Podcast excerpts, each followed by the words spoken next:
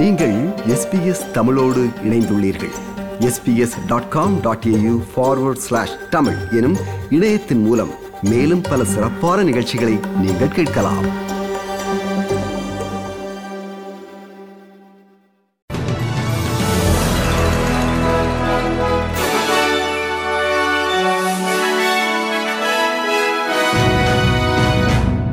நேர்களுக்கு வணக்கம்.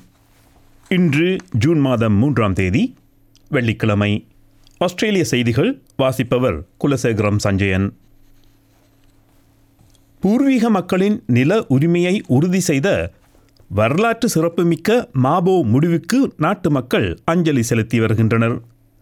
ஆங்கிலேயர் குடியேற்றத்திற்கு முன் ஆஸ்திரேலியா யாருக்கும் சொந்தமில்லாத நிலம் என்று பொய்யாக கூறிய டெரா நலியஸ் சட்ட கோட்பாட்டை ஆயிரத்தி தொள்ளாயிரத்தி தொண்ணூற்றி இரண்டாம் ஆண்டு ஜூன் மூன்றாம் நாள் உயர் நீதிமன்றம் தள்ளுபடி செய்து தனது தீர்ப்பை வழங்கியது. பூர்வீக குடிமக்களின் தலைவர் எடி கொய்கி மாபோ ஒரு சட்ட சவாலை கொண்டு வந்தார். ஆனால் இந்த வரலாற்று முடிவு வழங்கப்படுவதற்கு ஐந்து மாதங்களுக்கு முன்னரே அவரது ஐம்பத்தி ஆறாவது வயதில் இறந்துவிட்டார். மாபோ தீர்ப்பின் முப்பதாவது ஆண்டு நிறைவை குறிக்கும் வகையில் டவுன்சில் நகரில் கொண்டாட்டங்கள் நடைபெறுகின்றன. நம் நாட்டில் கடந்த முப்பது ஆண்டுகளாக நல்லிணக்கத்திற்கான சில நடவடிக்கைகள் நாட்டில் எடுக்கப்படுகிறது என்றும் இருந்தாலும் பாரிய மாற்றத்திற்கான வேகம் உருவாகி வருகிறது என்றும் எடி மாபோவின் மகள் கெயில் மாபோ கூறினார் But now it's time to, to, to just lengthen our stride, to make things move, and you know, to, to take those things that are given to us now and sit down and have a conversation, a better conversation, and sharing that knowledge to actually move us forward as a nation. குறைந்தபட்ச ஊதியத்தை உயர்த்துவதை ஆதரித்து favour commission நியாயமான பணி ஆணையத்திடம் கோரிக்கையொன்றை அரசு சமர்ப்பித்துள்ளது கடந்த இருபத்தி ஒரு வருடங்களில் மிக உயர்வான ஐந்து புள்ளி ஒரு சதவீத பணவீக்கத்திற்கு ஏற்ப உண்மையான ஊதியத்தை அதிகரிக்க வேண்டும் என்று அரசு கோரியுள்ளது தேர்தல் பிரச்சாரத்தின் போது ஊதிய வளர்ச்சி மற்றும் வாழ்க்கை செலவு ஆகியவை முக்கிய பிரச்சினைகளாக இருந்தன இது குறித்து நடவடிக்கை எடுக்கப் போவதாக லேபர் கட்சி தேர்தல் வாக்குறுதி வழங்கியிருந்தது குறைந்த ஊதியம் பெறும் அனைத்து தொழிலாளர்களுக்கும் தாம் சமர்ப்பித்த கோரிக்கை பொருந்தும் என்று வேலைவாய்ப்பு மற்றும் பணியிட உறவுகளுக்கான அமைச்சர் டோனி பர்க் கூறினார் Who are these people? They're largely the heroes of the pandemic.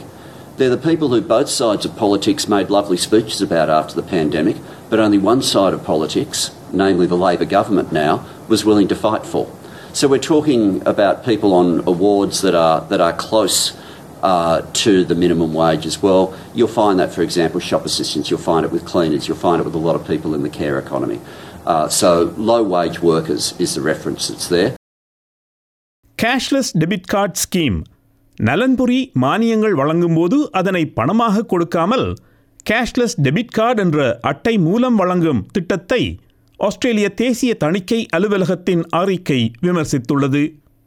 இதனை அறிமுகப்படுத்திய முந்தைய கோலிஷன் அரசு அதனால் எந்த பலனும் கிடைத்ததாக காட்டவில்லை என்று அறிக்கை கண்டறிந்துள்ளது. இந்த திட்டத்தில் நலன்புரி மானியம் பெறுபவர்களின் மானியம் ஒரு டெபிட் கார்டு அட்டையில் சேர்க்கப்படுகிறது. இதன் மூலம் அவர்கள் பணத்தை கையில் எடுக்கவோ அல்லது மது போதைப்பொருள் அல்லது சூதாட்டத்திற்காக பணத்தை பயன்படுத்தவோ தடுக்கப்பட்டுள்ளது.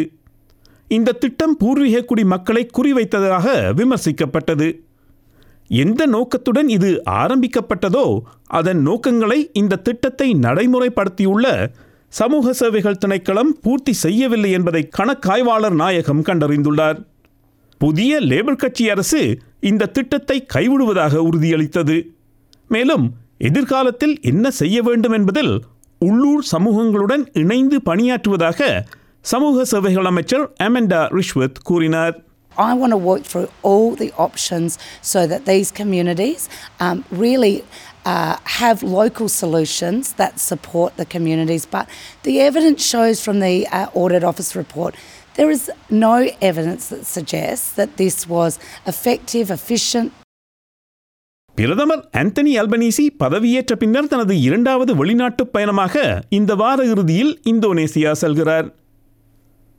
இந்த மூன்று நாள் பயணத்தில் பிரதமருடன் வெளியுறவு அமைச்சர் பெனி வாங் வர்த்தக அமைச்சர் டான் ஃபெரல் தொழில்துறை அமைச்சர் எட் ஹியூசிக் மற்றும் டாவின் நகரைச் சேர்ந்த நாடாளுமன்ற உறுப்பினர் லியூக் காஸ்லிங் ஆகியோரும் பயணம் செய்கிறார்கள்.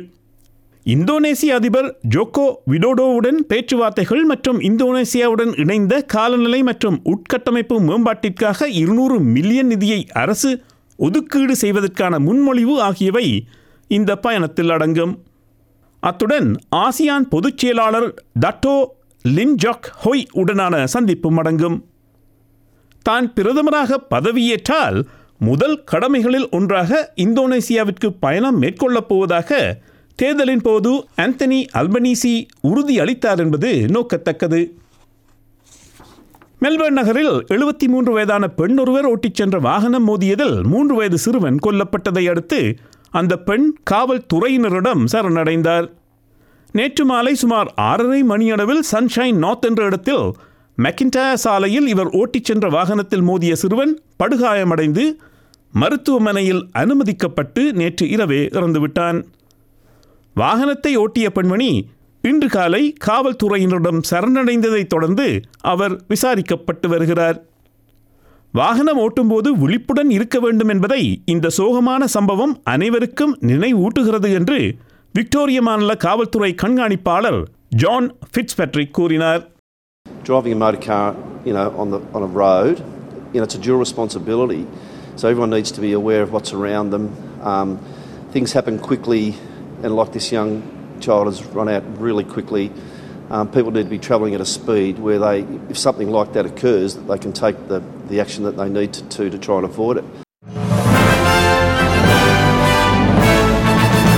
இனி இன்றைய நாணய மாற்று நிலவரம் ஒரு ஆஸ்திரேலிய டாலர் எழுபத்தி மூன்று அமெரிக்க சதங்கள் இருநூற்றி ஐம்பத்தொன்பது இலங்கை ரூபாய் எண்பத்தி நான்கு சதங்கள் ஐம்பத்தாறு இந்திய ரூபாய் முப்பத்தி மூன்று காசுகள் ஒரு சிங்கப்பூர் டாலர் மூன்று புள்ளி ஒன்று எட்டு மலேசிய ரிங்கெட்.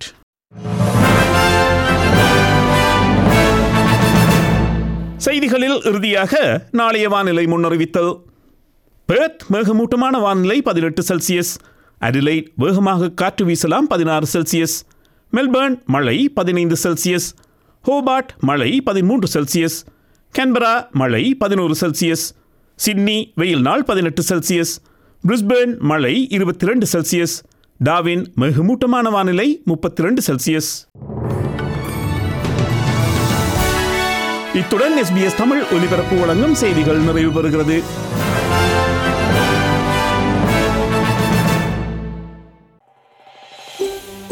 இது போன்ற மேலும் பல நிகழ்ச்சிகளை கேட்க வேண்டுமா? Apple podcast Google podcast Spotify என்று பாட்காஸ்ட் கிடைக்கும் பல வழிகளில் நீங்கள் நிகழ்ச்சிகளை கேட்கலாம்.